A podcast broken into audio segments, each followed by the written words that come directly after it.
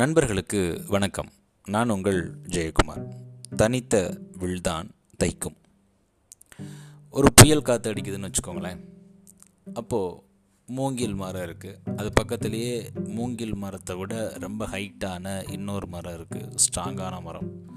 ஆனால் புயலுக்கு அப்புறம் அந்த ஸ்ட்ராங்கான மரம் விழுவதற்கான வாய்ப்பு அதிகமாக இருக்குது அதே நேரம் மூங்கில் மரம் பிழைத்திருப்பதற்கான வாய்ப்பும் அதிகமாக இருக்குது காரணம் ரொம்ப சிம்பிள் ரொம்ப வளர்ந்திருந்த மரம் என்னாகும் அப்படின்னு கேட்டிங்க அப்படின்னா தான் வளர்ந்துட்டோம் அப்படின்றதில் ரொம்ப ரிஜிடாக இருக்கும். வளைஞ்சே கொடுக்காது.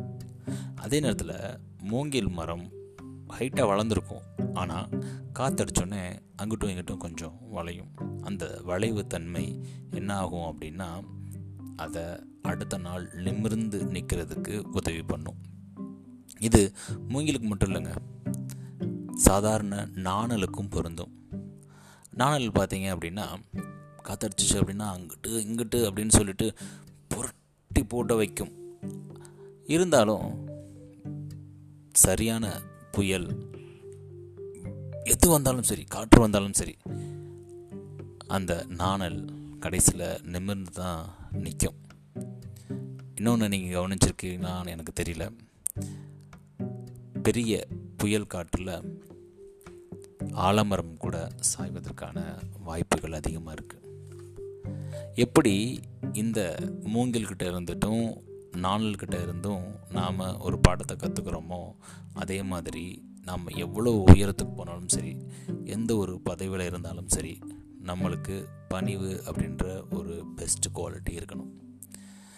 நம்மக்கிட்ட அம்பு இருக்குன்னு வச்சுக்கோங்களேன். அந்த அம்பை எப்போ நம்ம குறி பார்த்து எய்ய முடியும் அப்படின்னு கேட்டிங்க அப்படின்னா நம்மக்கிட்ட இருக்கிற அந்த வில் சரியாக வளைஞ்சிருந்தால் மட்டும்தான். இங்கே வில்ல வளைக்கலை அப்படின்னா நம்மளால் சரியாக இலக்க அடைய முடியாது.